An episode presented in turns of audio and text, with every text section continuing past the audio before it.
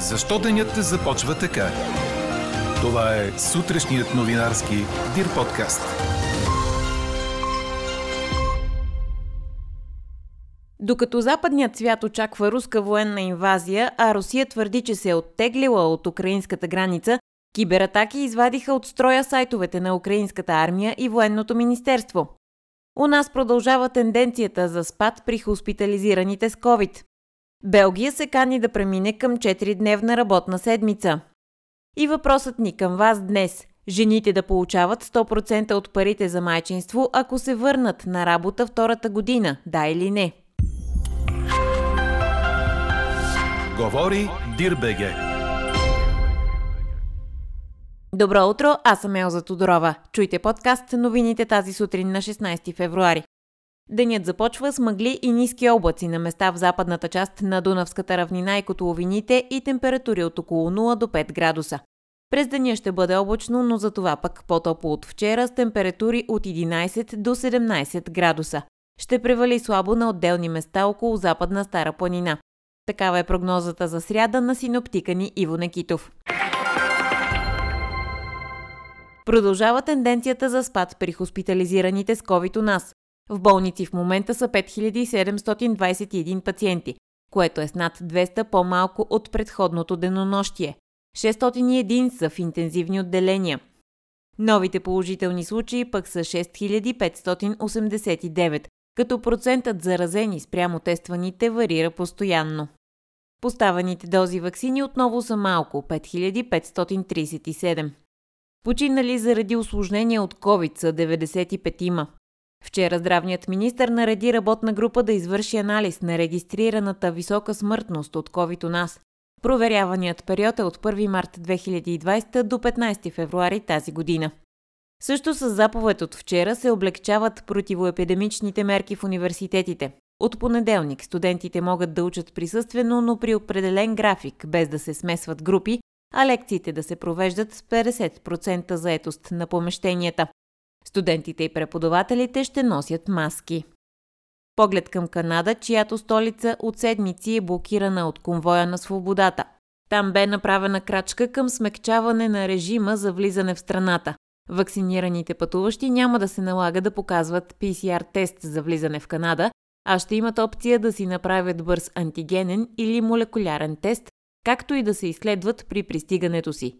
Напълно вакцинираните няма да остават под карантина до излизане на резултатите. Не за точно това облегчаване настоява конвоят на свободата, затова и демонстрантите остават в Отава, което пък доведе до оставката на шефа на полицията в града. Той отнесе критики, че не е направил достатъчно, за да спре протестите срещу COVID-ограниченията. А в Страсбург делегация от участници в конвоите на свободата беше приета в Европейския парламент, където връчи на евродепутати отворено писмо и жалби на граждани относно здравните рестрикции. Останалите демонстранти бяха приканени от полицията да се разотидат и те напуснаха мястото, пейки «Не се предаваме». Руска атака срещу Украина остава възможна. Съобщенията за руско военно оттегляне от украинската граница все още не са проверени от Съединените щати. Това каза в изявление американският президент Джо Байден. Той увери, че западните санкции срещу Русия в случай на инвазия са готови и според него наказателните мерки ще окажат натиск върху руските финансови институции и ключови клонове на индустрията. Байден заяви и че в случай на руска атака газопроводът Северен поток 2 между Русия и Германия няма да заработи. Мога да ви уверя, че тази сряда няма да има нападение, няма да има ескалация и през следващата седмица, нито последващата, нито следващия месец, коментира посланникът на Русия в Европейския съюз Владимир Чижов за германския Велт. Изявленията идват след интензивни събития от вчера, приети от някои анализатори като отстъпление от страна на Москва, докато други останаха предпазливи в прогнозите за деескалация. Също вчера долната камера на руския парламент призова Путин да признае отцепилите се от Украина Донецк и Луганск за независими републики. На което от Брюксел реагираха с напомняне, че това би представлявало явно нарушение на минските споразумения. Именно чрез прилагане на минските споразумения да се преодолее кризата в Украина се обявиха вчера президентът Путин и германският канцлер Олаф Шолц след тричасовия си разговор. Тази сутрин обаче се появиха съобщения за поредица от кибератаки, извадила от строя уебсайтовете на украинската армия, Министерството на отбраната и големи банки. Атаката не е засегнала комуникациите на въоръжените сили на Украина, няма и заплаха за средствата на вложителите в банките, успокоиха украинските власти. Четете още в Дирбеге.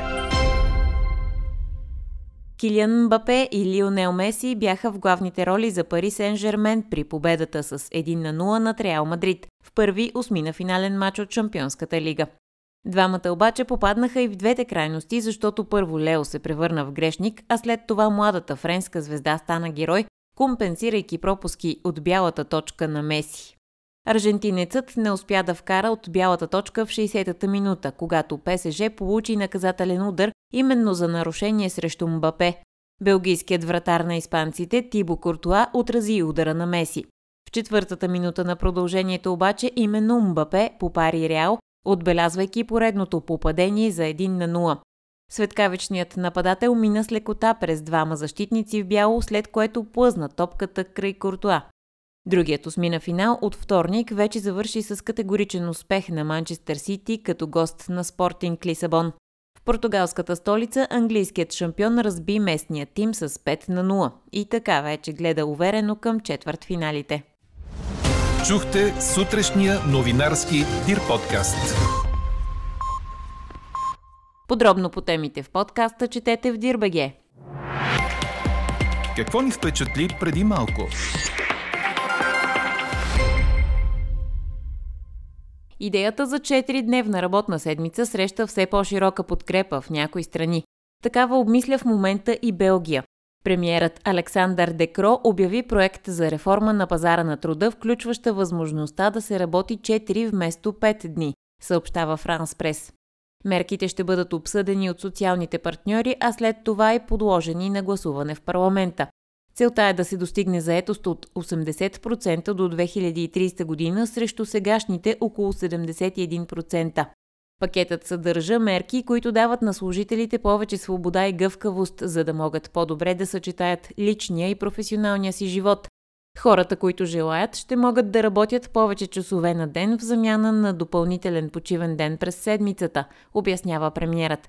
Предвижда се и служителите да могат да работят повече една седмица и по-малко през следващата.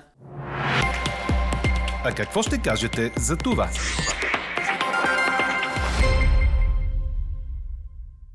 При връщане на работа през втората година от майчинството, жените да получават 100% от обезщетението за отглеждане на дете, т.е. 710 лева, а не както е в момента 50% или 355 лева. Сега майката няма никакъв стимул да се върне на работа, защото ако тя работи на минималната заплата, ще получава чисто 710 лева. Трябва да мотивираме жените, казва бившият социален министр и депутат от ГЕРБ Деница Сачева. Това предложение внесоха от ГЕРБ СДС с поправки в законопроекта за държавното обществено осигуряване между двете четения. Ето защо ви питаме – жените да получават 100% от парите за майчинство, ако се върнат на работа през втората година. Да или не? Гласувайте и коментирайте по темата в страницата на подкаста. Най-интересните ваши мнения ще цитираме както обикновенно в обедния ни подкаст в 12. Може да ни пишете и лично на подкастnews.dirbg. Оставете име и телефон за обратна връзка.